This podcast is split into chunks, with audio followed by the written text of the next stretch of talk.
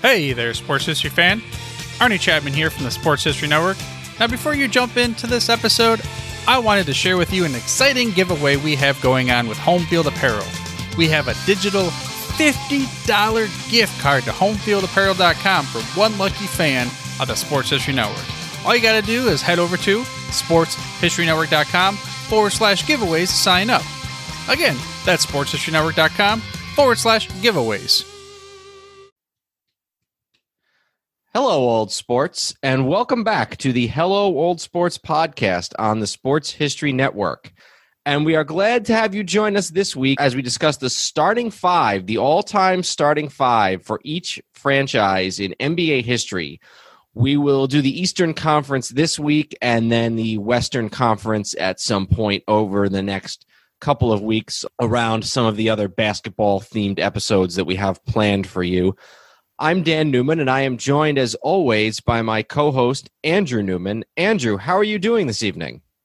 Doing well, Dan. Um, I know you're still down in Florida, but we had a uh, a nice day today where it was the first, it was like over fifty degrees today in the, uh, in the area in New York here. Melted a lot of the snow that we've been getting the last two weeks or so pretty consistently, and it's it's always nice when you get that first day of warm weather, although again, forty-eight or fifty degrees isn't necessarily warm, but for the for the late February, it's it's a nice change from what we've been getting, and it's I always talk about it's kind of the reverse of I love the fall, but sometimes in late October you'll have a day where you go out into the um, in the morning, and instead of getting like a uh, you know the normal sort of crisp air of the fall, you get that sting of like, oh yeah, winter's coming. This is kind mm-hmm. of that where I went outside this morning and I had my winter coat on because I leave for work pretty early, but I was like, oh, it, it's not like biting through my bones. So, and that was, you know, so it was, it was a nice day. Long, long way of saying I'm doing all right.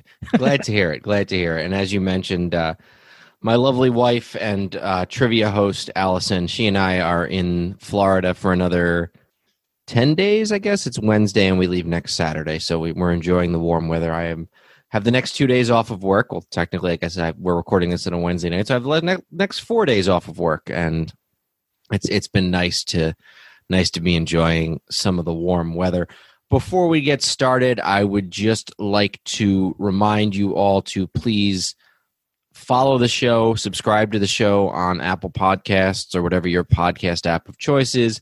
Please also like us, rate us, give us a review.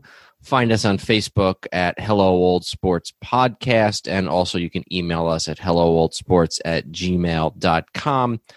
I'd also like to note that we have been guests on a number of our sister podcasts here on the Sports History Network. All of these have been posted by this point. Andrew and I appeared on Jeremy McFarland's Football is Family, talking about our fandom of the New York Giants. We also appeared with Os Davis on the S H N, the Sports History Network Showcase, talking about our podcast and sort of how we got into it and some of our interests in sports. And then I appeared last week on Darren Hayes on his Pigskin Dispatch podcast, uh, talking about the greatest N F L players ever to wear the number four. So check all three of those out whenever you have the chance. So this week it is before, all before we get into next week. I just you also said please like us on you know iTunes or whatever. Just also just please like us. I, I don't have very much self-esteem, so it, it would be nice if you just could like us because we're trying hard and you know it's it's we work at this and it, you know so just if you could like us or just keep your dislike to yourself, that would be nice too. We've gotten very little hate mail so far, so that's that's that's been good at least. um, so we want to talk. Uh, this is going to be very similar to an episode we did about a month uh, to a month and a half ago, where we did the Mount Rushmore of quarterbacks for each of the thirty-two teams in the N F L. What we're looking at this week is all-time starting fives for the fifteen N B A teams in the Eastern Conference. Unlike the teams that we put together, unlike the Mount Rushmores that we put together for the N F L, the quarterback episode, these teams, at least in theory, would be taking the court together. So we are designing a starting five, but it would be guards, forward, center. We didn't just pick, you know, five guys at the same position. We didn't just pick the five best players in franchise history. Exactly. In some cases, it's that way. In quite a few other cases, it's not. So the theory is that this team would at least, you know, in, in a hypothetical historical world, this team would, this f- starting five would take the floor. So we purposely left it a little bit open, just like we've done with some of our other episodes. I kind of sent the theme to Andrew, and then we prepared independently of each other. So we may have sort of not exactly followed the exact same guidelines, but that's part of what makes it so fun. Yeah, and I'll, I'll give you sort of my general rule, although pretty quickly I'll get into at least one that I broke that rule on. But in general, I tried to go with two guards, two forwards, and a center. I didn't go crazy. I, I, for the most part, I tried to go point guard, shooting guard, small forward, power forward. But those are also newer distinctions, especially when you talk about the fifties, the sixties, the seventies. Those weren't as solid a distinction. Um, but I did, you know, like I was looking at E S P N did a similar one of these a few years ago, and a lot of time, all of a sudden, they'd be like, we put four guards on this team. I tried to avoid that. And what I also tried to avoid, although, like I said, I broke this rule once or twice, a lot of times you'll see when places do this with all-time teams, they just take an older center and make him a power forward. In general, if the guy was a pure center his whole career, regardless of whether these days he would be a center or not, I made him, I forced him to be a center. And there's one team where that's really tough that we'll get into next week, because they had four really of the greatest centers of all time, and you cannot dress any one of them up as a power forward. I'm talking about the Lakers, obviously. Um, but I also will admit that I broke that rule once or twice. So that, that was sort of my guideline, but I didn't do anything where, to be honest, it would be a cop-out to say, oh, well, with this team, I'll put a guard and four forwards there because that's the easiest. Then you're basically just doing the five greatest players on the team. And it's funny because both the very early days and the very recent days give you a little bit more wiggle room, because in the early days, you just had guards, forwards, and center. The distinction between a point guard and a shooting guard and a small forward and a power forward. So, for instance, the seventy Knicks or the seventy-three Knicks, it was Clyde and Barnett or Clyde and Earl Monroe. They didn't really have that point guard, shooting guard distinction. And then over the last, I don't know, whatever you want to say, ten, fifteen years, everybody is some sort of a slash. They're either a guard forward or they're a forward center or they're at least a small forward, power forward. You got the, the stretch four and all of these things. So it's funny how during that middle chunk of the seventy-five years in the N B A, the positions were much more defined, but on either end, on the early days and right now, it's a lot more fluid. So did you have anything else to add before we got started? No, and just the only other thing, um, sort of like we did with the football, we're doing franchise histories. Um, so, you know, the Philadelphia seventy-sixers are also going to be going back to the Syracuse Nationals, and the Oklahoma City Thunder are also going to be going back to the Seattle Sonics, although that one was tempting to split them out. Like yeah. The E S P N one I saw did split them out, but you know, so that's the one where that's going to really come into into again in the West is the Sacramento Kings, when you're really talking a lot about the Cincinnati Royals from the, you know, from the early part of the century or fifty, sixty years ago. So that's kind of where we're at um, with uh, with those as sort of the officially recognized franchise histories. And unfortunately, for those who listened to our episode on the early days of the N B A, we only are going with current N B A franchises. So we did not select an all-time starting five for the Goodyears or the Red Man Tobaccos. So, and, and also one one last thing, um, and this is probably goes against type a little for me, but I, for the four teams, I did factor in the A B A a little bit. Absolutely. Me too. Okay. All right. All right, so why don't we start? And I think what we should do is we in with the conferences with the N F L, we did a, a winner of each division. I think that maybe we just do like for each conference, we just maybe do like a top two and then a, a winner for the for the conference. Okay. Yeah, I, I, I organized these by divisions, but so division, did I. divisions in the N B A are basically meaningless at this point. So, yeah, I think that's probably the best way to do it is to sort of just go top two, and that way we'll have four uh, when we're done with both episodes, and then we can go from there. All right. Why don't we start in the Atlantic, and why don't we start with our beloved New York Knicks? Okay. Do you want me to go first? Why don't you? Why, why don't we go back and forth? So why don't you start for this one? Give me your all-time starting five, and then for the next one, I'll give you mine, and we'll go back and forth like that. Okay. So for the Knicks, I went with Clyde, uh, Walt Clyde Frazier, no-brainer to me.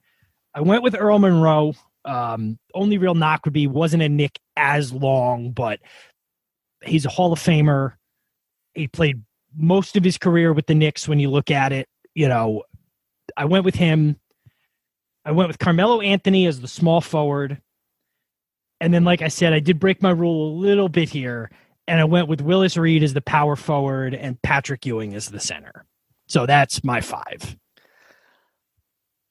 I was with you on three. So I'm guessing you don't have either forward. No, I do. I have Clyde. Clyde I have Carmelo. Oh, okay. It pained me to put Carmelo on there because his tenure with the Knicks was just basically, with the exception of one season, it was just you were frustrated with him, you were frustrated with the team. I was, you know, I was not sorry to see Carmelo go when he left, but he won what? Three scoring titles, I think. I don't know if it was three. He definitely won the one. I don't know if it was three. Maybe he didn't win as many as I thought he did, but he, you know, when you look, the thing is, there's not really another good small forward in Knicks history. Bernard King for like a year, but really it, it's really just Carmelo. And I'm just looking now to see how many how many scoring titles he had. No, you're right. He only won the one scoring title in uh, twelve thirteen. Which but, was a really good year. Which was the year that they went to the playoffs. They won, what, fifty games, fifty-two games, whatever they won that year. So, yeah, you got to go Carmelo. I went with Ewing.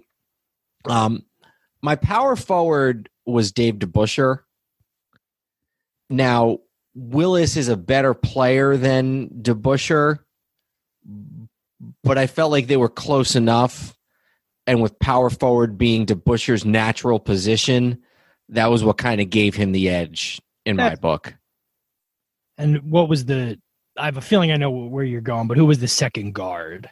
Where do you think I'm going? I think you're going really old school. With?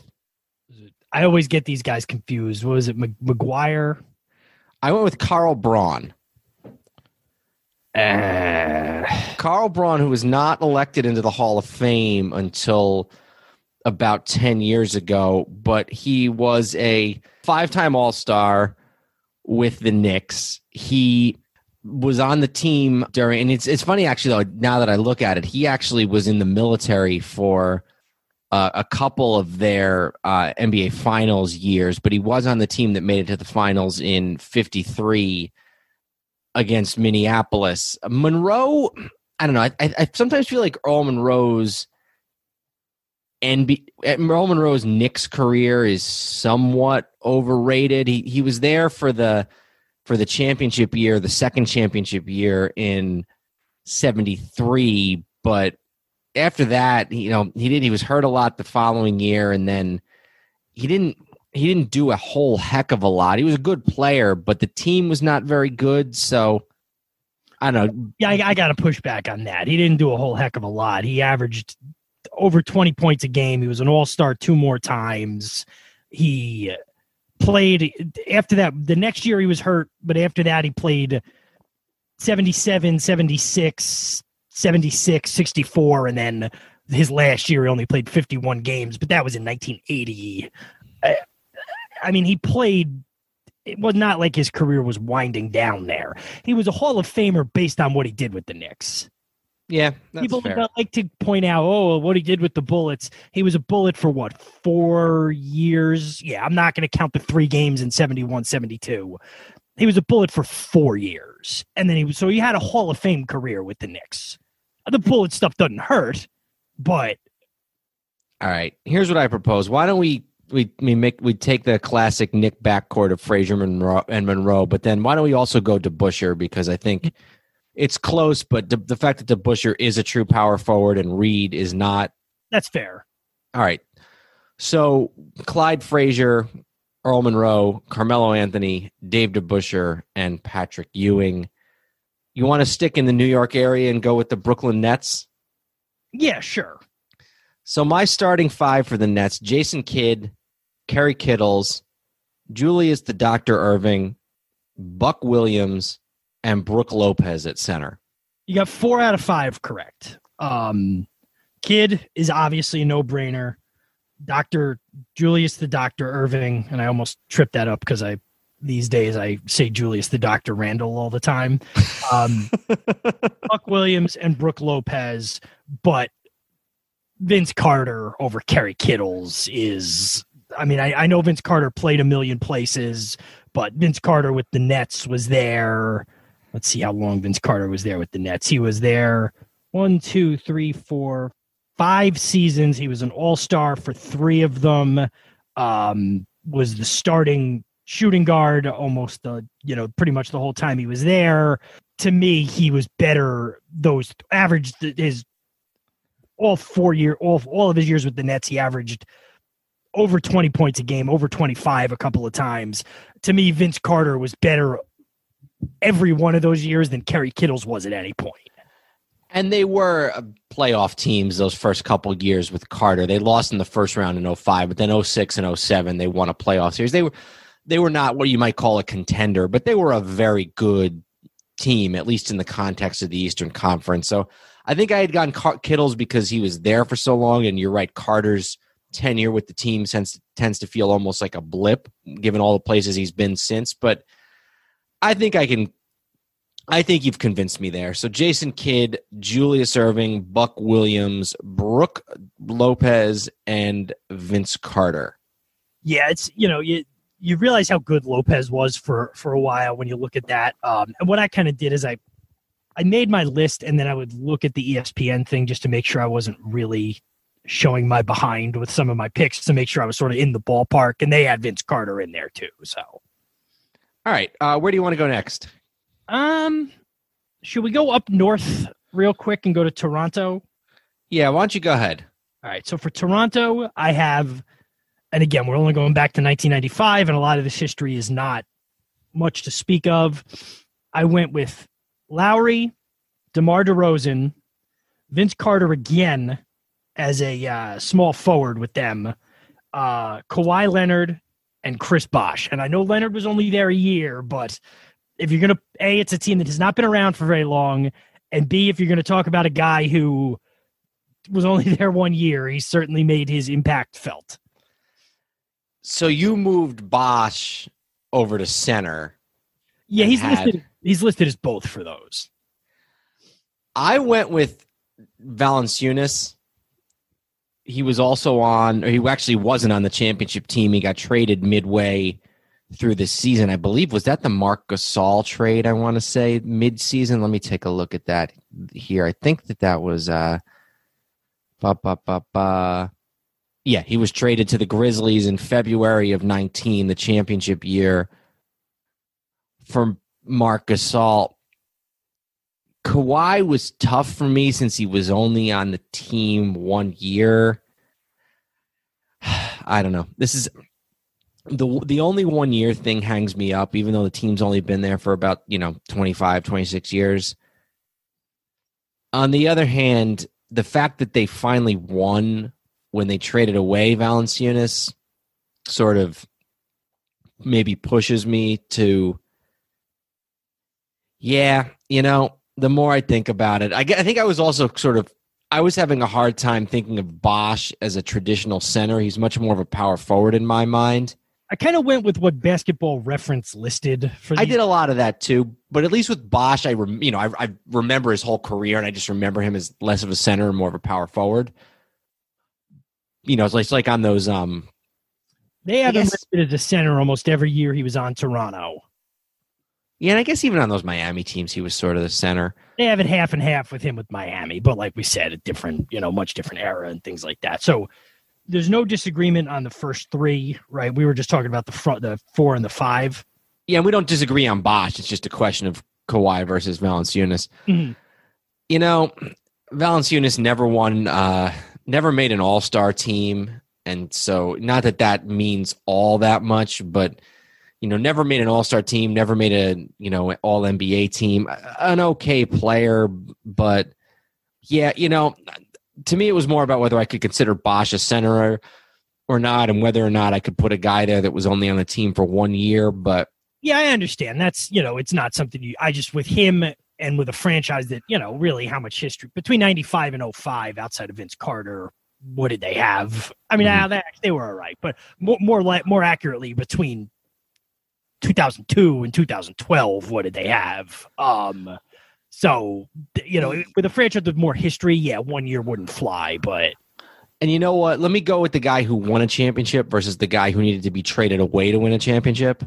So I'll go with you. So we got Kyle Lowry, DeMar DeRozan, Vince Carter, Chris, Vince Carter, Kawhi Leonard, and Chris Bosh. So Vince Carter has been on two of the three teams we've talked about already. um, and so now we've got either Boston or Philly. Where do you want me to go? Let's go with Boston, just because I feel like that might be a little more. It's obviously a loaded team, but it might be a little more straightforward. Yeah, this one was a little tough for me. Um, Bob Cousy, mm-hmm. John Havlicek, Paul Pierce, Larry Bird, and Bill Russell. So we agree on four. Um, Cousy, Havlicek, Russell, and Bird. I went with McHale over Pierce. Um I know it's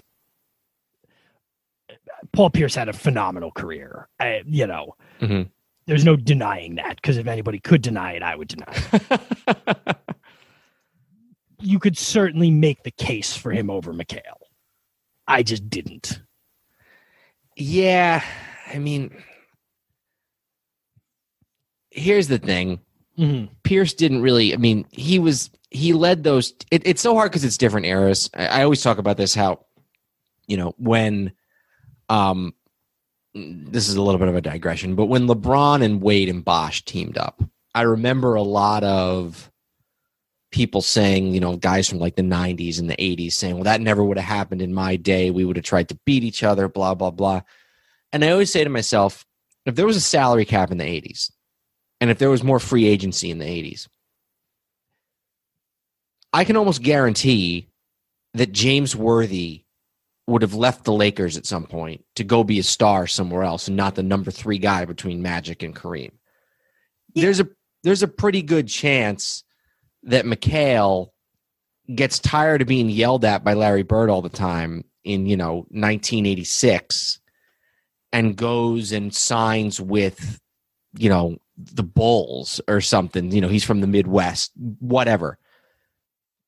So I think it's hard to say, and this is all to sort of to bring me to my point that, like, Pierce was the best player on a lot of teams that either stunk or in the early years with the Antoine Walker teams, you know, could barely get out of the second round. McHale was the second best player on teams that won a bunch of championships. So,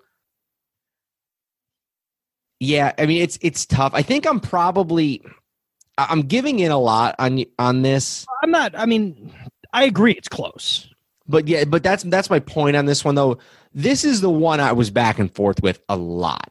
Mm-hmm. So I was like, I was like, oh, McHale, and then I was like, oh no, Paul Pierce, and so. I think in the context of sort of who the better Celtic was, and also in the context of theoretically we want this team to play together, and yeah, I didn't put too much stock into that. I didn't put a ton into it, but if you think about it, McHale's game here, you, if you have Bird, Pierce, and Havlicek, you've got three guys who have sort of similar type games. They're all sort of small forwards at heart. So, you know, this is one, the, the last couple I kind of feel like you convinced me. This one I didn't really need much convincing on because I was I was in different places with it myself. So I think we can go with McHale. Okay. So Kuzi, Havlicek, Bird, McHale, Russell. Correct. Why don't we go to the great fighting city of Philadelphia? Philadelphia seventy-sixers. Um, so I went with Allen Iverson, Hal Greer, Julius Erving, Charles Barkley, and Wilt Chamberlain. Yeah. Yeah, that that was mine too. Mm-hmm. Um, I actually I'm ashamed to admit that when I um, when I did this the first time, I forgot about Wilt, and just before the show, I was looking and I was like, oh, I think I might have, did I miss Wilt Chamberlain? Yeah. So who did you have listed there? I had Dolph Schayes. Oh, okay. As the center, and I'd also thought about Moses, but as good as Moses was, he was only on the team for a few years. Uh, so it, it was really between. It, it does sort of pain me to leave off Dolph Schayes, and I know that sounds odd, but the guy, maybe other than Bob Pettit, was, you know, the best power forward in the league for the first, you know, couple of decades. He played a very long time. He started with the team back in forty-nine. Most of his career is with the Syracuse Nationals before they became the Sixers. His, only his last season was in Philly, and he, he won a championship with them. And, and Barkley, Barkley's tenure in Philly was marred by a lot of both off-the-court controversy, but then also a lot of mediocrity once Moses and Doctor J and, especially, you know, and Cheeks later on, and once all those guys were gone. So I I was and sort of remain very on the fence between Barkley and Schayes, especially when you figure that Barkley's best year was in Phoenix once he yeah. was gone. Yeah, the year after he left Philadelphia and he was actually motivated again. Yeah. Yeah, so, you know, um this is this is harder for me than I thought it would be. Um While you're thinking about it, I just, again, Chamberlain was only on the Sixers for four years, but when you look at those four years, his he averaged thirty, thirty-three, twenty-four, and twenty-four, and that's points. And then in rebounds, he averaged twenty-two, twenty-four, twenty-four, and twenty-three, and led them to a championship in sixty-seven. So, and for what it's worth, that sixty-seven 76ers team is considered one of the best single-season N B A teams of all time. Ended the Celtics run. They ended the Celtics run of, what was it, nine, uh, nine finals appearances in a row. Or, no, no, ten finals appearances in a row and nine championships. So, yeah. No, eight in a row. No, because they won one, then they lost one, then they won oh, eight in a row. Won eight in a row.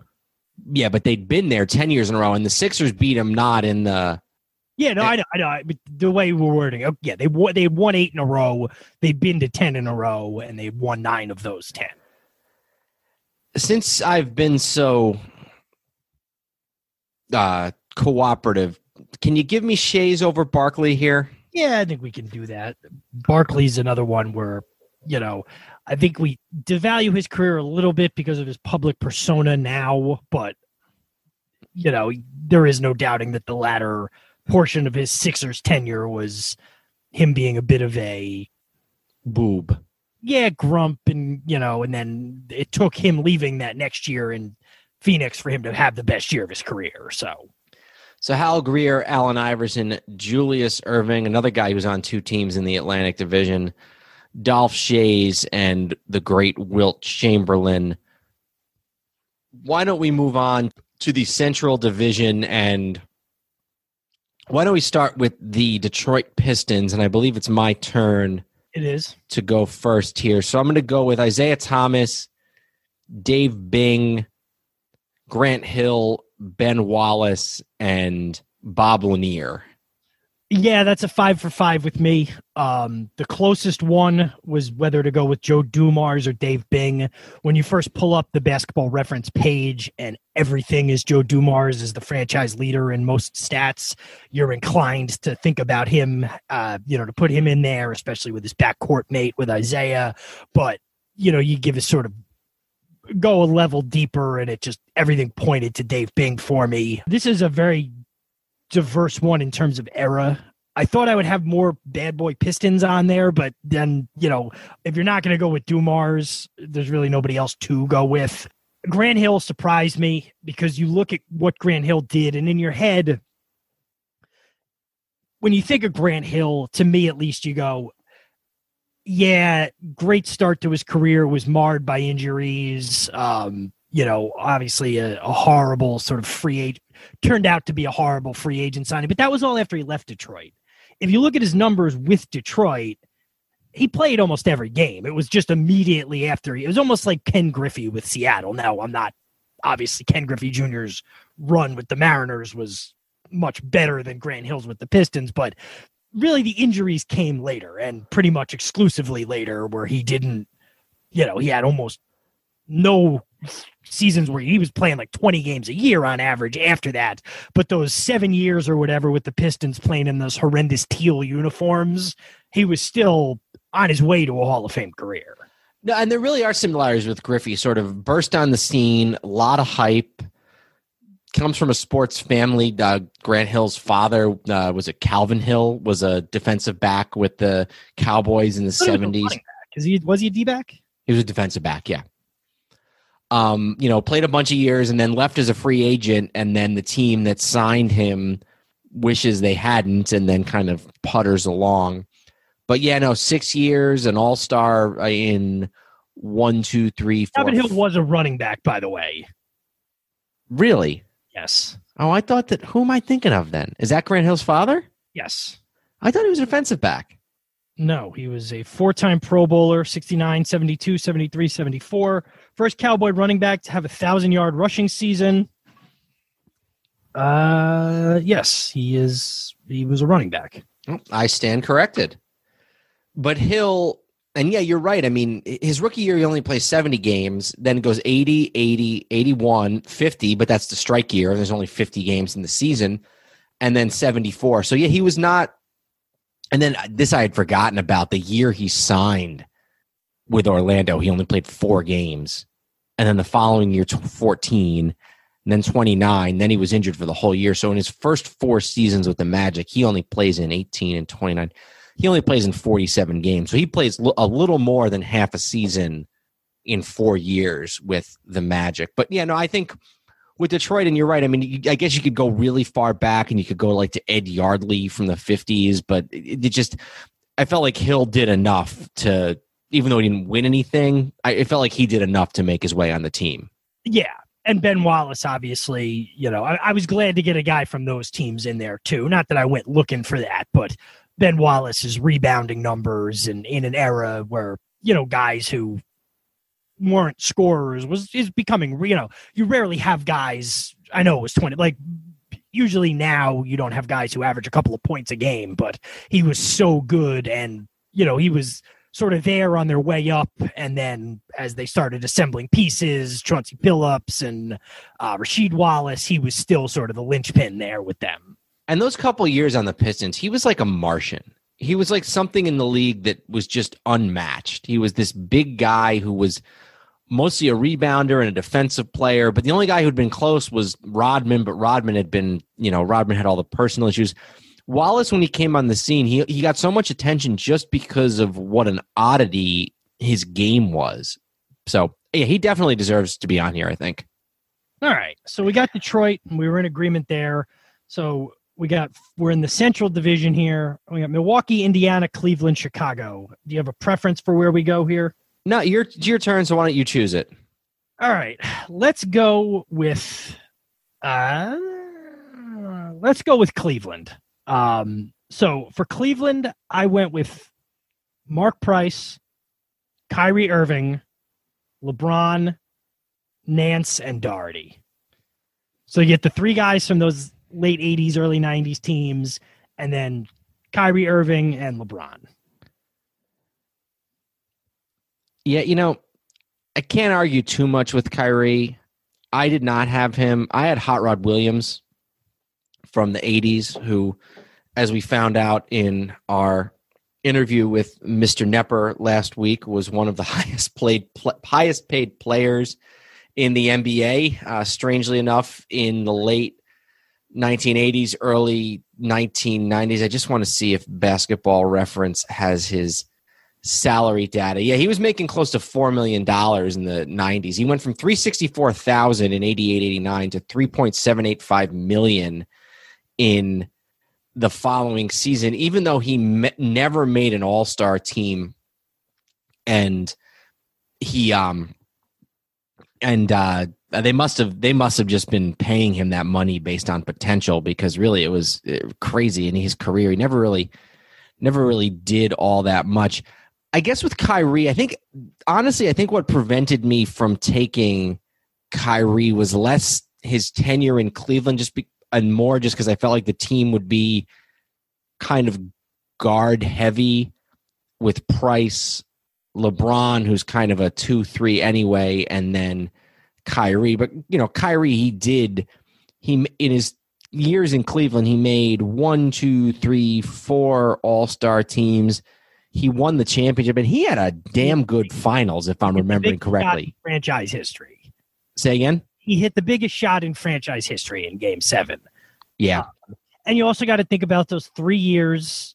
He comes in, you know, a year after LeBron leaves, um, as a nineteen-year-old rookie on, you know, this first couple of years, they're on bad teams, and he averages eighteen, then twenty-two, then twenty, you know, around six assists. You know, again, you have to sort of separate the end of the run in Cleveland where he began a performance piece of performance art that he's still carrying on to this day, but, you know, went from being sort of the young up and coming linchpin of the team to then being a role player to not a role player, but a supporting cast to LeBron. And then even to a lesser extent, Kevin Love, and won a championship.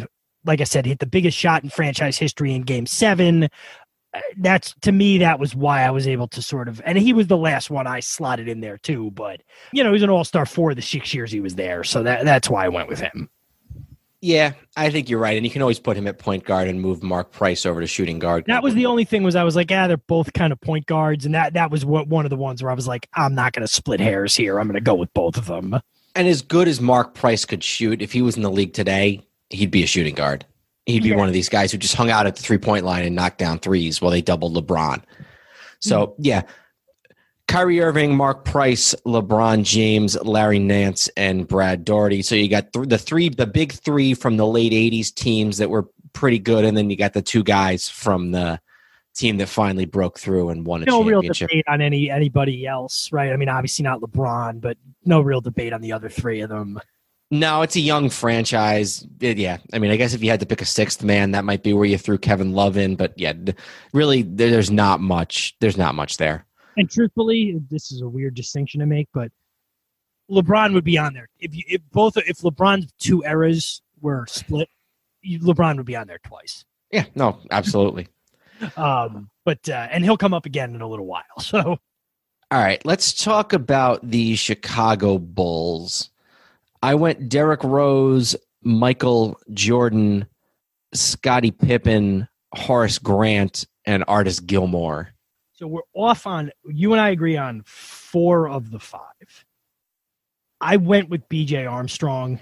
Instead of Rose? No. Instead yeah, of who? As the other guard. um, I went with Rose, Jordan, Pippen, and Artis Gilmore as well. You know, Rose, you can't got to remember Rose won an M V P with yeah. them. Um, was really good for them for a number of years. I know you can't really factor in what could have happened, but certainly was on his way to quite the career. And it may still in the league, but and still actually honestly looks good with the Knicks right now. But that knee injury was just a catastrophic thing. And he is likely to be mm. the only M V P in N B A history who doesn't make it to the Hall of Fame. Now, the Pro Basketball Hall of Fame sometimes is not worth ten cents, but there's at least a decent chance that uh, Derrick Rose will be the first N B A M V P who doesn't make it into the Hall of Fame. So really a, a disappointing career, but what he did with the Bulls was enough. And just Artis Gilmore, just to touch on him, was on the Bulls, started with in the A B A, after, you know, was with Kentucky, then went to the Bulls, was there. seventy-six was his first year with them at twenty-seven years old, was there through eighty-one, eighty-two, was an all-star more often than not. Um, I went with Rodman over Horace Grant, and I acknowledge that the issue with having Rodman on the team is he was only there for three years, whereas Horace Grant was there longer. They both won the same number of championships, and certainly playing, it's hard to argue, well, would they have won the same number of championships without either of them? Because, frankly, we don't know if the answer is yes or not. We don't know how little he would have been able to win a championship with in those with those teams. But just to me, Rodman, you know, again, was there three years, was obviously uh, in his mid-thirties at that point. So, you know, the best years of his career were behind him. Uh, and certainly he didn't do himself any favors. But rebounding fifteen, sixteen, fifteen, which is what that team needed. They didn't need another guy trying to take shots. Certainly when you talk about all the playoff series down the line, you're going to need a guy who can... He guarded Karl Malone in the finals. Yeah, so I acknowledge that it's arguable because he only had three years and you can make a stronger case for Horace Grant. I just... You know what I mean? It was close. Andrew is perhaps the one sports fan or the one N B A fan I, that I know who did not, about a year ago, did not watch a single minute of The Last Dance, the Jordan documentary on I can, E S P N. I can elaborate on an, a, a part of that, and I'll do do it quickly. Part of it was just that, yeah, I hated those Bulls teams. I still don't like most of the guys involved in it. In addition to being a Knicks fan growing up, I also, you know, we've talked about this before, like the little brother thing with video games or whatever, where you would be a Knicks, you would be the Knicks, so I'd have to find another team. In the early nineties, that one year, probably the first year I really remember basketball, I loved Charles Barkley. It was his first year with the Suns, and I liked that team, and they lost in the finals. And then in the late nineties, I really liked the Jazz. Mm-hmm. Um, I liked their uniforms, which they promptly changed after I started like rooting for them. I really liked John Stockton. I liked Karl Malone. I would beat them in a bunch of video games. And he beat them, too, in addition to what he did to the Knicks. So that's sort of the superficial thing. The additional level to it, and we can obviously, this is not the forum for it. I get a little frustrated when the fact that Michael Jordan was basically a sociopath gets celebrated as this is how you should compete.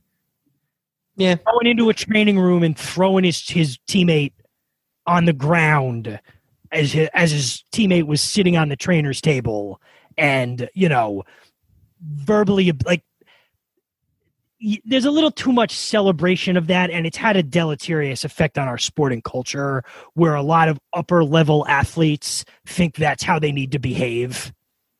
Yeah, I mean, I would argue that maybe there was, you know, the, the Birds and the Magics, you know, Bird especially had a little bit of that beforehand.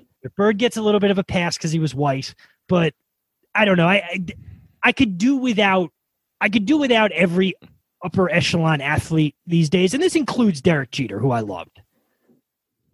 I could do without them all trying to do their stoic Michael Jordan impression. Yeah, no, that that's a fair point.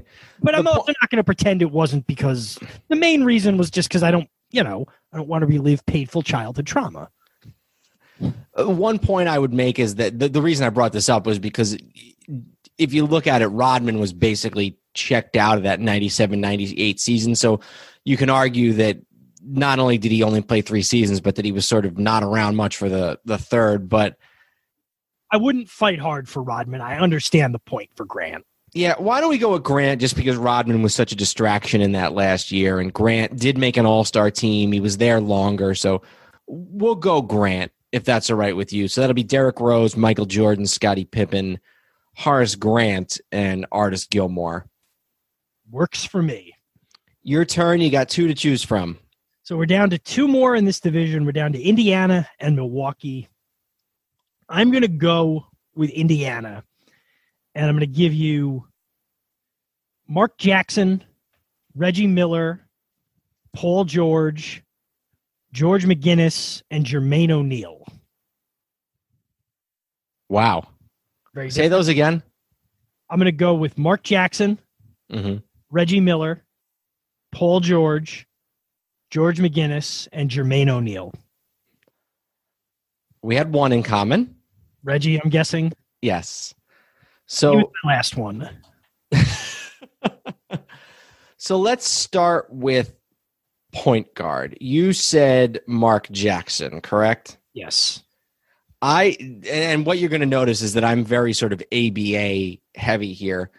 I went with Freddie Lewis, who was the point guard on the Pacers in the sixties and early seventies when they were in the A B A, three-time All-Star, three-time A B A champion with the Pacers. The golden age of the Pacers was very much that sixties and early seventies A B A team. So to me, what he did with them in the – he was named to the A B A all-time team in ninety-seven – to me, what he did with the Pacers far outweighs anything that Mark Jackson did. Now, let me ask you this, and I mean this sincerely. Are you deducting at all for the fact that it was the A B A?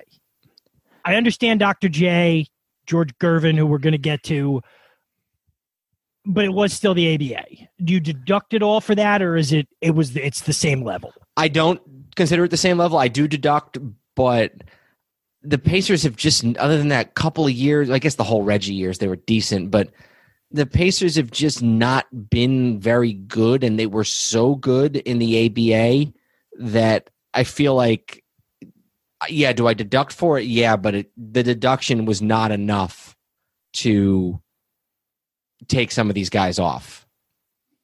All right. Yeah, and I mean, the E S P N one has Lewis. The E S P N one's going to mirror what yours is. I, I won't fight for Mark Jackson. There might be ones I do fight for, but I won't fight for Mark Jackson. Who was your small forward? I went with Paul George.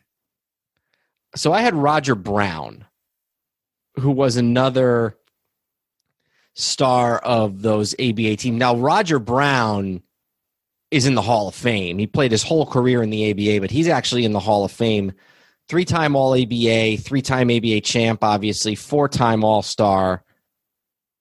I went with him over Paul George. Paul George had some good years, but he also didn't play his whole career with the Pacers, obviously. I would have put a four-time A B A All-Star in over a four-time N B A All-Star. Um, how many times he was a four-time All-Star? You know, no, seven-time All-Star. He's a six-time All-Star. He was a four-time All-Star with the Pacers. And one of those years he missed, he only, he only played in six games in twenty fourteen, twenty fifteen, because he had that gruesome leg injury with U S A Basketball when he uh, you know, hit the stanchion behind the basket in one of the yep. court- things you'll ever want to see. Um, yeah, know. I mean, George is George has also made the all defensive team. I don't know if they had that even when they were in the A B A, but yeah, you know, defense in the like I said, I'm not going to fight you on all these because I don't feel strong. I mean, I have McGinnis, which I'm sure is where you're going next. Uh, to me, Paul George is better. Yeah, you know, I, I can, I can, I can say that. All right, I'll, I'll give you Paul George over Roger Brown. Um, so your next forward was who? I had George McGinnis. I actually had Dale Davis. Oh, really? But I think that maybe now McGinnis, how many? He won two championships with them. Um, ba ba ba ba. Yeah. Uh, let's. So I went old school with you. Didn't. Yeah, no, I don't know. I, I might have McGinnis might have been an oversight on my part, frankly, probably because he only played the last four years with them in the A B A. But yeah, all right, I'll I'll, I'll go with McGinnis. So we got Lewis, Miller, Paul George, McGinnis, and then who was your center? I went with Jermaine O'Neal. I like the way Jermaine O'Neal played basketball, especially that one night. That, when he that jumped means, to the stands? That means how basketball is played. You start a riot. Set the game back for twenty years.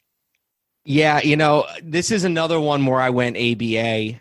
Um, I went with Mel Daniels, who was an A B A All-Star one, two, three, four, five, six times with the Pacers, won the three titles, five-time all, B- all A B A, twice the M V P of the A B A. Now, I don't know. Let me take a look here and see if those years that he won the A B A M V P, if those were actually. So he won the M V P in sixty-nine and seventy-one. Was he on the Pacers both those years? I think he was. Yeah, two A B A M V Ps. I don't know, Jermaine O'Neal. Did Jermaine O'Neal ever even make an All-Star team? He made six of them in a row as a Pacer. Did he really? Yes. Um, oh, geez, I'm now, way off. He was this, but now here's where I'll where I'm going to concede the point. But All N B A second team once, All N B A third team twice. So he was never an All N B A first team player. When you're talking about a guy who was a a two time M V P with the Pacers. All that other stuff is when he was in high school, um, the other career highlights. So, you know, I'm willing to concede on that, but don't. Jermaine O'Neal was a perennial all-star for the uh, for the Indiana Pacers for a con- and they were a contender all those years. But I I will agree with you that, you know, I, I'm willing to concede on him, but I just figured I'd I'd put in a word for him, even though he was probably not a guy I'd, you know, before that he was on the Trailblazers when they were the Jailblazers. So, yeah, I think this is the wrongest I've been on any point since we started doing this podcast. I had no idea Jermaine O'Neal made five All-Star teams, but six, six All-Star teams. I'm sorry, Freddie. So let's go: Freddie Lewis, Reggie Miller, Paul George, George McGinnis, and Mel Daniels. So we were respectful of the A B A, but we also made room for a couple of N B A guys, and we Miller, just I mean, there's no debate about Miller. So. No, there's no debate about Miller. None, none whatsoever. He's the best, even with all the A B A titles and the M V Ps. Miller is the best player in team history, and he was there forever too. He really was. I mean, he was there from like the eighties, the Chuck Person years, all the way through to those teams with the brawl and everything. The Artest, Jermaine O'Neal, that whole team. He was That's just right. there forever. All right, so we're going to wrap up the Central. We're going to talk about the Milwaukee Bucks, and it's my turn. I went Oscar Robertson, Sidney Moncrief, Marcus Johnson, Giannis Antetokounmpo, and Kareem Abdul-Jabbar. This whole thing was set up from the jump just so I wouldn't have to pronounce Giannis's last name. I still can't do it. Um, so we agreed on four of five. I went with Oscar. I went with Sidney Moncrief. Uh, I went with Giannis and Giannis, um, and I went with Kareem. I don't think any of those four, I guess maybe Moncrief. The other three you don't even have to think about. Who did you go with as a small forward? The one thing I will say is you actually, I actually did have to think about Oscar because he only really played the last couple years of his team, yeah. of his career, but it's the only championship the team's ever won. They probably don't win it if Oscar doesn't come from Cincinnati and partner with Kareem. And and who else would it be? I, I know Gary Payton was there for a while, or not Gary Payton, Ray Allen was there for a while. They were both there, right? Weren't they traded for each other?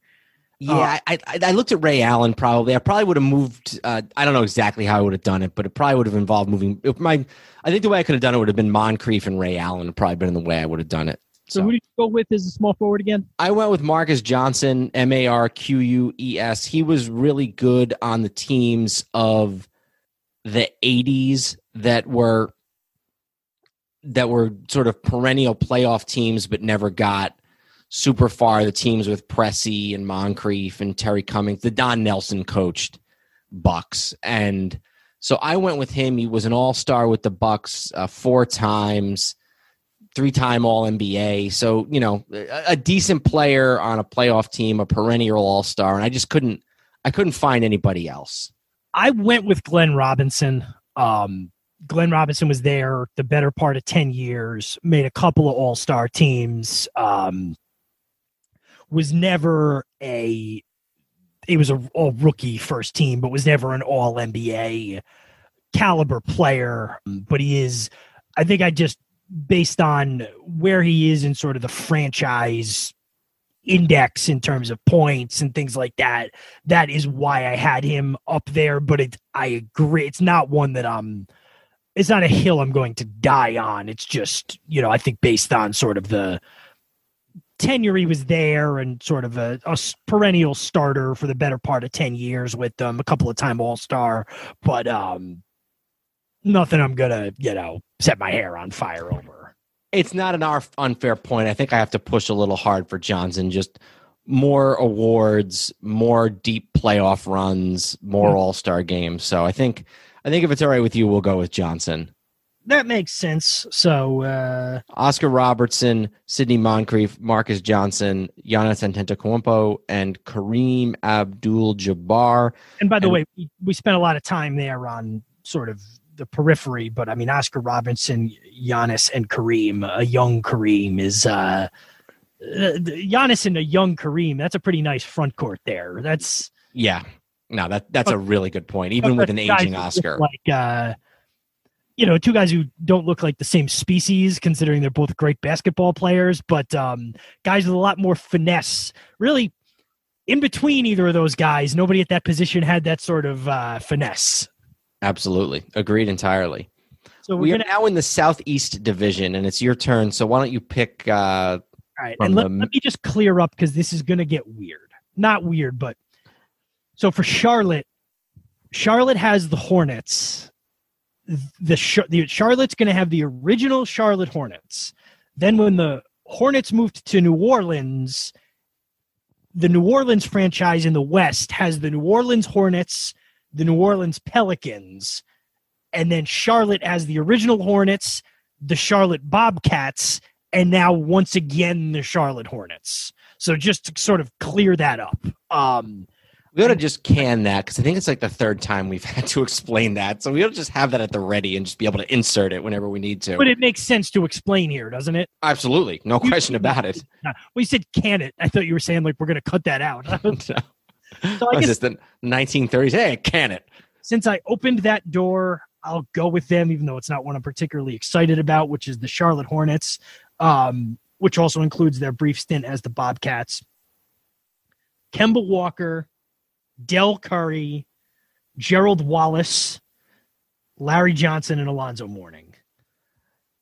You're four for five with me. I had Eddie Jones instead of Del Curry.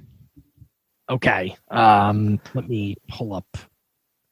Because I, I feel like – go ahead. I feel like Eddie Jones was more of sort of a team leader with the Hornets than – um. Hold on here. Yeah, no, I I didn't do a very good job with this.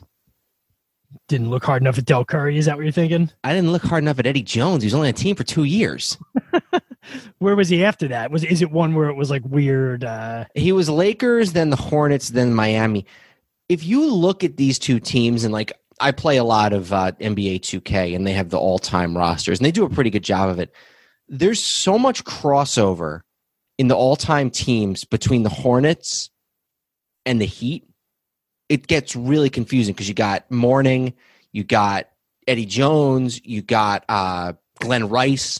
There's there's all this crossovers. And I think also I looked at who had been an all-star for the Hornets, and there aren't that many all-stars in Charlotte Hornet history, and Jones is one of them in the two thousand season. But I didn't realize that Jones had only played two seasons, one of which was the lockout year when he was traded mid-year and played thirty games. So I didn't realize Jones only had two seasons with them. So now Del Curry was there ten years. It's ironically really didn't start for the most part, mainly came off the bench, but was there about ten years. I think ten seasons exactly. Um, I believe starting with their original team in eighty-eight, eighty-nine, uh, you know, it was about a fifteen point per game scorer. What Sixth passed, man of the year in ninety-four. Yeah, it, what passed as a a three-point shooter back in the day certainly wouldn't lay claim to that, you know, honor even within in his family now. But, you know, it's not a particularly deep franchise. Also, it's one it's one that's only been around since nineteen eighty-eight and not continuously. So yeah, they had a few years of a gap there. That's true. And it's not like the Bobcats set the world on fire, although I do have Gerald Wallace there. So that was where I came with Curry, was just, you know, he was sort of my initial thought. And then I checked some of the other places and they seemed to also have him on these lists. But um, And those Hornets teams were decent, especially before Morning left. Those those teams were pretty good. That was the they team made the that playoffs a few times and made the playoffs. They made the playoffs ninety-three, ninety-five, ninety-seven, ninety-eight. And that was a team in ninety-three, I think it was. Yeah, ninety-three. McHale's last year, the team that upset the Celtics in the first round in the five game series and knocked knocked them out. And then McHale retired right afterwards. So yeah, yeah they were a good team. My only thing with Del Curry is I think I was a little resistant to him because I think people tend to think they tend to talk about him as more of a legend now because of Stephen Curry. Oh, so I, agree. A, I agree with that. But uh, when you look at it a little bit, you're like, yeah, he probably does, for lack of competition, belong on there. Yeah, no, you're right. I was I was ignorant. That was a, a stupid mistake, Eddie Jones. So Kemba Walker, Del Curry. Go ahead. I'm sorry. No, go finish, finish the number and then. Kemba Walker, Del Curry, Larry Johnson, Gerald Wallace, and Alonzo Mourning. Real quick, um, which, by the way, would probably have problems in the locker room because Alonzo Mourning and Larry Johnson hated each other. Yes, uh, we talked about that some last week. The Hornets would be a good episode to do, um, that Hornets team, because if you, you have to be at least my age, I think, to realize, like, they came onto the scene, and this, this was almost kind of trivial, but, like, they really did change the way sports looked. Like, if you want a team that sort of defines the aesthetic of the nineties and created it, it's them. They came yeah. in late eighties. They ushered in the whole teal thing. Their merchandise was everywhere. Chances are, if you look at a picture of like a group of kids from the nineties of a, you know, like a birthday party or something, somebody is wearing a Charlotte Hornets coat or sweatshirt or hat. The court was like a bee's nest, which nobody was doing any of that stuff before. In addition to Mourning and L J, who was grandmama, you also had Muggsy Bogues, who being five foot four was always a big sort of media presence.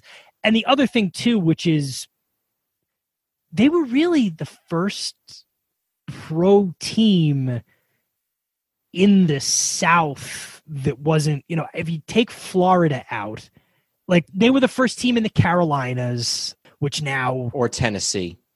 Yeah. What is, what does Carolina have now? Carolina's got a football team, a basketball team, a hockey team. Tennessee has a football team, a basketball team, a hockey team. They're spread out across different cities. And chances are at some point, if baseball expands, that might be one of the places that they expand to, is that Carolinas, Tennessee area. Which was always, that was seen as like, well, those are college areas. You know, so anyway, we, we can, but I just, I was more thinking of it from like an aesthetics standpoint. I'm not saying it would be a real deep episode, but it, it's something worth sort of talking about, just how they, and then the, they were gone. You know, they were one of the top, so they were one of the most popular teams and they had like a couple of bad years and suddenly they were gone. And you're right about the teal thing. I mean, you know, the Panthers, the Marlins, all these teams, any N H L teams came in with teal. So you're absolutely right about that. Our, our, uh, I also want to tell a little story that our guest from last week, Paul Nepper, in his Knicks of the nineties book, which I highly recommend. Apparently there was this story when Larry Johnson first came into the league, he signed with Converse and they had this idea for a commercial where Larry Bird and Magic Johnson were in a lab and they had just created the perfect basketball player. And they were arguing over what it should be called. And they were saying, Larry, no Johnson, Larry, no Johnson. And then he came up and I think he went, I think he showed up for the commercial and one of the two guys had bailed and they've never told him which one, decided not to do it. My, my money's on Bird, but, yeah. um, and, uh, they, they went with the grandmama thing instead. The funny thing too about Larry Johnson, again, to sort of combine this week's episode with last, he was this phenom with the Hornets, and then he went to the Knicks and he became like this old man, and not even in a bad way. He was a solid player for the Knicks on some really good teams, but if you had seen Larry Johnson playing for the Knicks in ninety-nine or two thousand, you would have never thought that five or six years earlier he was this, you know, billboard star, marketing, you know, all the whole schmear. Mm-hmm. Yeah, you're absolutely right. All right, so you started with Charlotte, so I've got four to pick from here. I am going to go with the Miami Heat, and I'm going to say Tim Hardaway, Dwayne Wade, LeBron James, Udonis Haslem, and Alonzo Mourning. And we're going to agree on this. This is another one where I I don't know how much you can argue about any of it. Wade, you could try and put Bosh in there. Yeah, but I mean, Wade is is the best player in franchise history. LeBron was there four years, won at least, what, two M V Ps when he was there. They went to four straight finals. They won two titles. He was the best player in the league all four years he was there, whether he won M V Ps or not.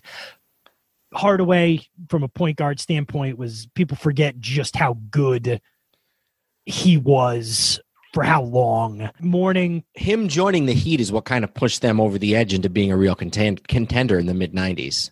Morning. Probably, you know, probably his best years, definitely had his best years with Miami. And then Haslam, to me, is just based on longevity. He's, again, the leader in, I think, games played for them. He was there for a long time.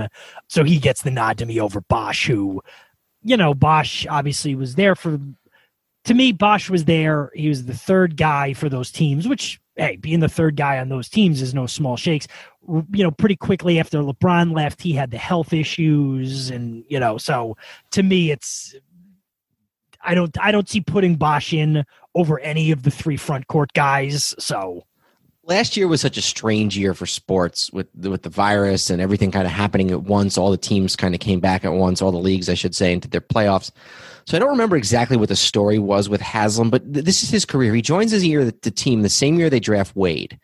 So he's there for the oh six team that wins the title, the, the Shaq team. Then he's there and he's there, and then he, he's on the team for all the LeBron years. And then his last year with the team was last year. He didn't retire until the two thousand nineteen two thousand twenty season.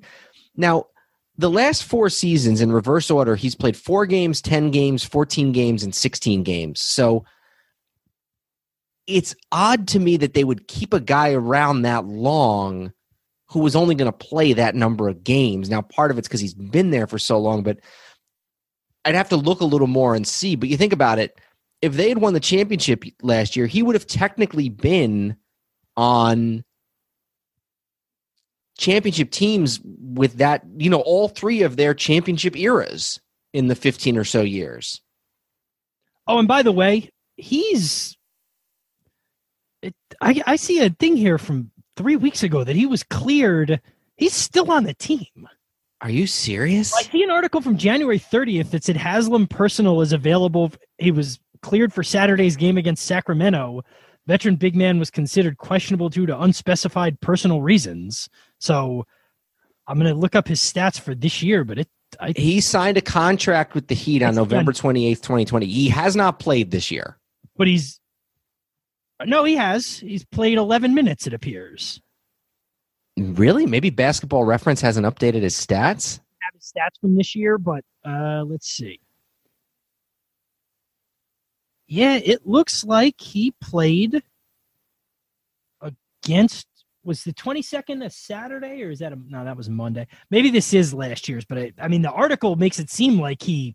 Maybe he hasn't played yet this year, but doesn't the article make it seem like he's on the team still? I didn't see the article.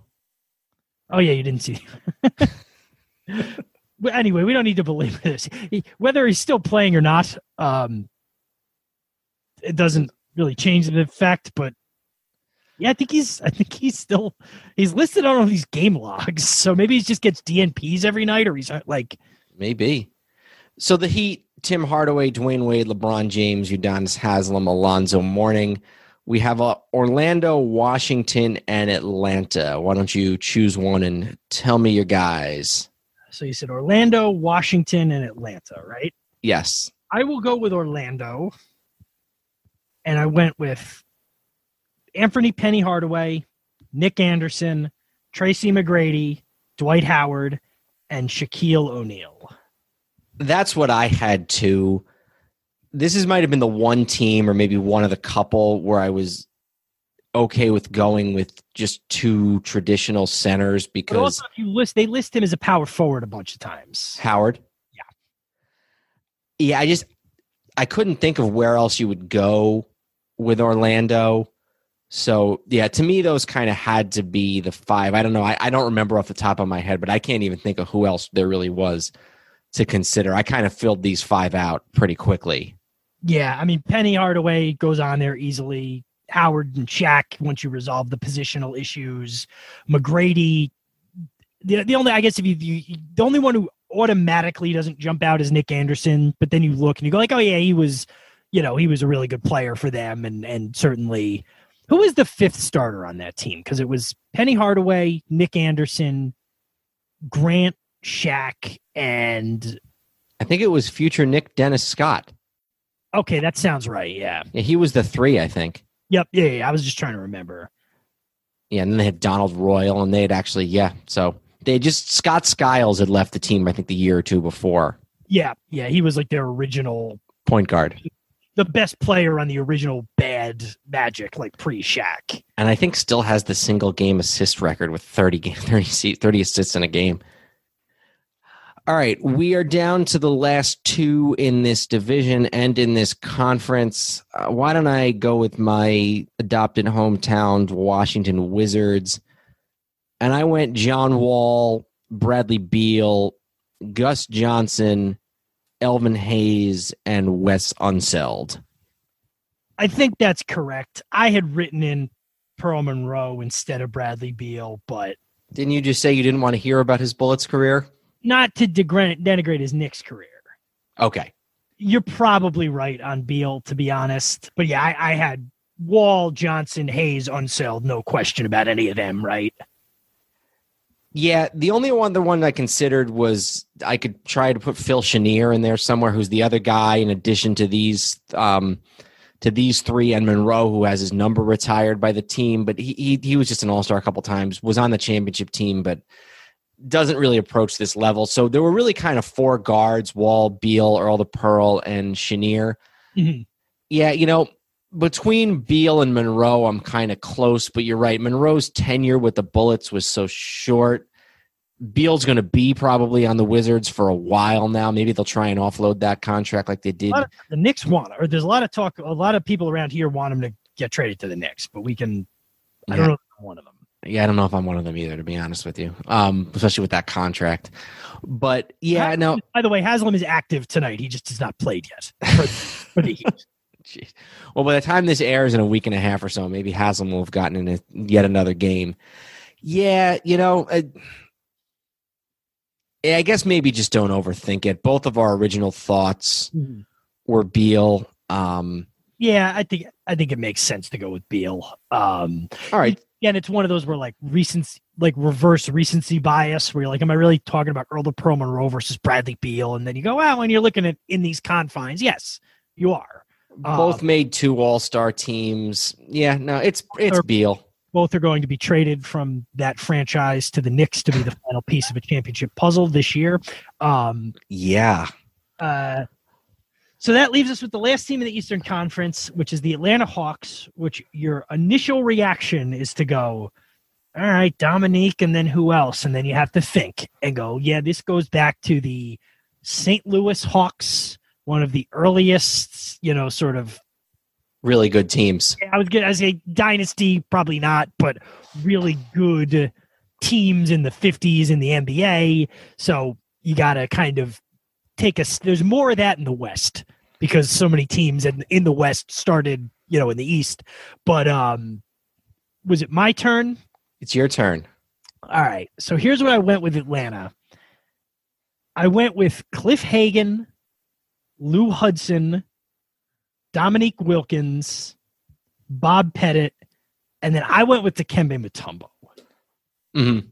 So I had you on four. Um, Dominique is a no-brainer. Bob Pettit is a no-brainer. And Bob Pettit, for people who don't realize, is one of the best, still to this day, one of the best probably three or four power forwards in N B A history. He was the only guy who won an M V P in those early years who was not either Wilt, Russell, Cousy, or Oscar. He was like the one the one guy who wasn't a Laker or a, a Celtic, who I guess Wilt wasn't quite a Celtic yet, or wasn't quite a uh, Lake. Uh, uh, Wilt wasn't quite a Laker yet, but people forget about Bob Pettit because it's so long ago and he was eclipsed by so many of those guys who came later. But Bob Pettit, like, say again?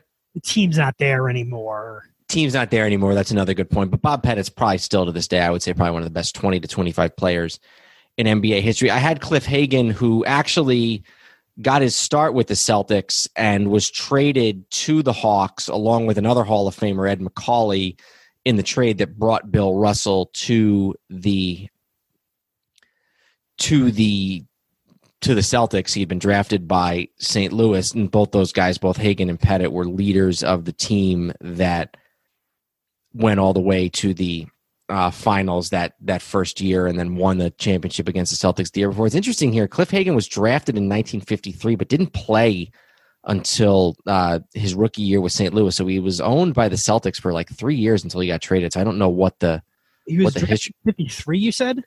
Yeah, I'm looking at his basketball reference page. It said he was drafted in nineteen fifty-three, April of fifty-three, but wasn't traded until fifty-six. I'm curious. Well, I was going to bring this up because he was still in nineteen fifty-four. He was an All-American at Kentucky, because I'm looking at the fifty. The reason I pulled it up, the fifty-four All-American team.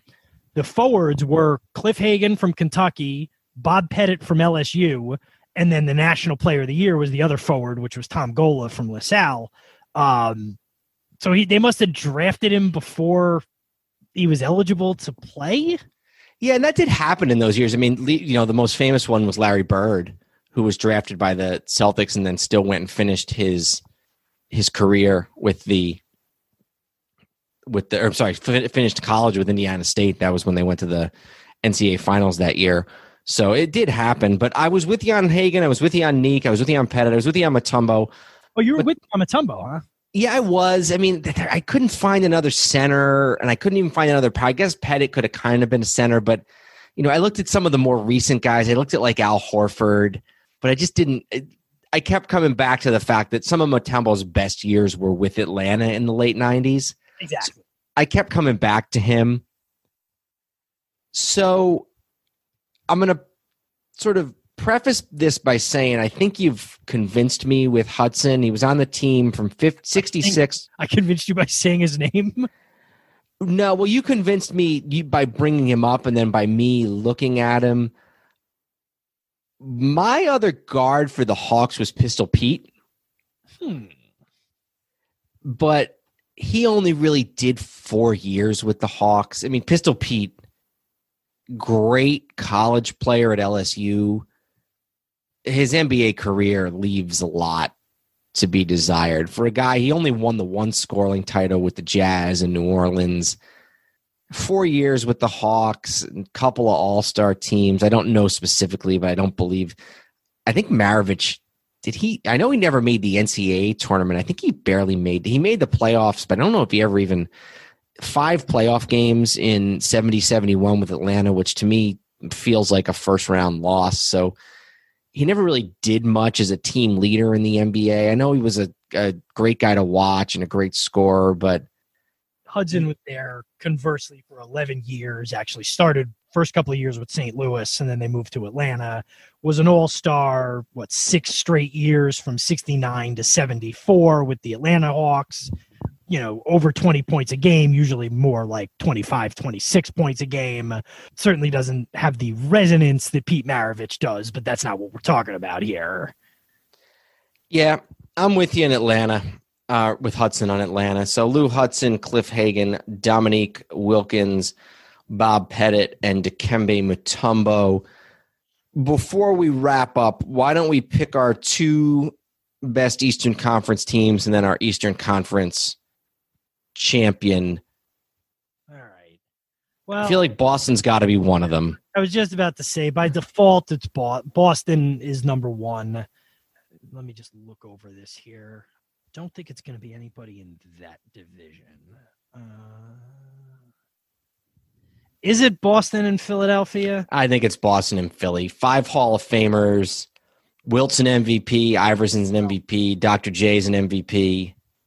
Yeah, it's got to be Boston and Philadelphia. It's that's see the only argument you could make, honestly, is Chicago over Philadelphia because of just how good Jordan is.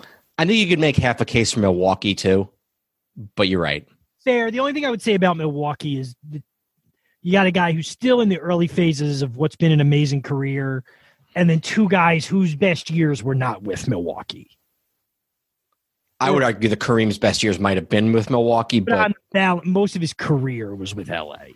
Fair. You're right. Johnson and Moncrief are not on the level of those other guys. Like I said, Chicago, you could you could argue Chicago just on the strength of Jordan and Pippen, but not enough for that to fly, in my opinion.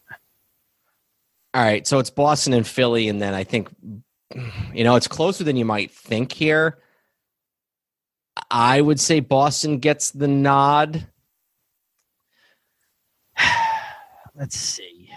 You got Wilton Russell. Just for the sake of not arguing, let's call that a push. Uh, Bird, McHale, Doctor J, Schayes. It does have to be Boston. If you consider the fact that Doctor J is only his Philly career, mm-hmm. that to me, I mean, Bird's better than Doctor J probably when you take the full measure of each of their careers. But if you're just talking about Julius's Sixers career, it's definitely Bird. Mm-hmm. And I guess you'd probably, not that we're doing this, but you'd probably say the weakest is Charlotte, although, again, you're talking about newer franchises, so not to really pick, because there's some decent names on there, but the weakest would probably have to be Charlotte, right? Yeah, there's nobody on that Charlotte team who goes to the Hall. Um, I guess, well, Morning's in the Hall of Fame, but again, Basketball Hall of Fame, you know, whatever. But, yeah. For his, if he was wearing a hat, it would be a Heat hat. If he was wearing a hat, I think it would be a Georgetown hat, given how the Basketball Hall of Fame does things. Yeah, you know what I mean. I do.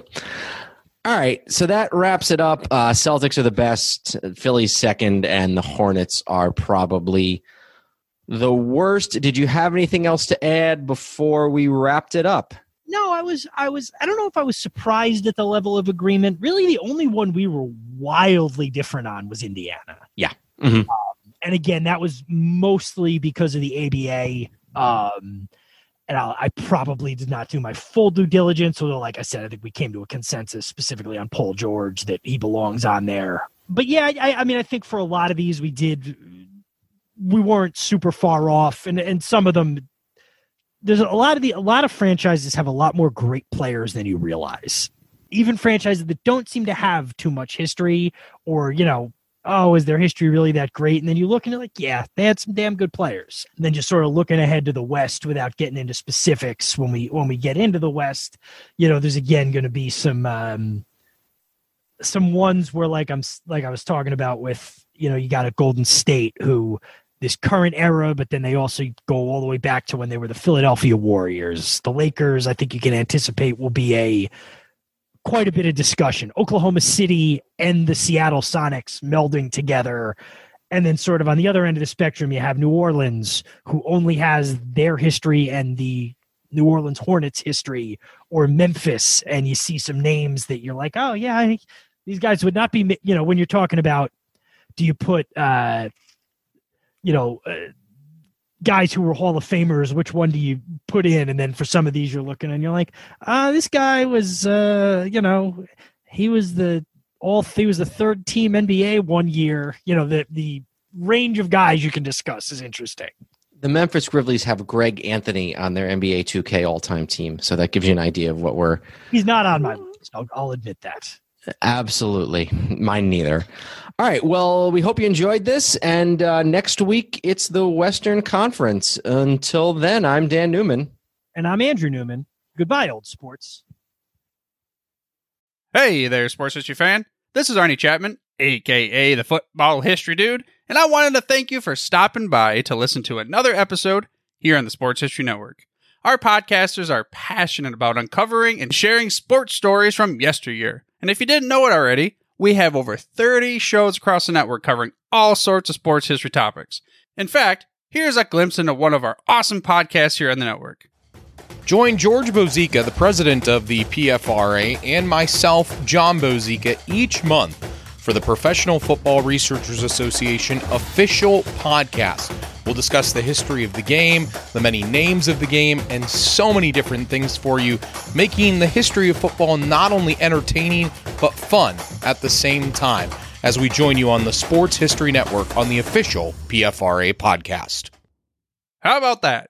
I bet you're super hyped to go listen to that new podcast, right? Well, to learn about this show and all the other podcasts on the network, head over to sports history network dot com forward slash podcast. Again, that's sports history network dot com forward slash podcast.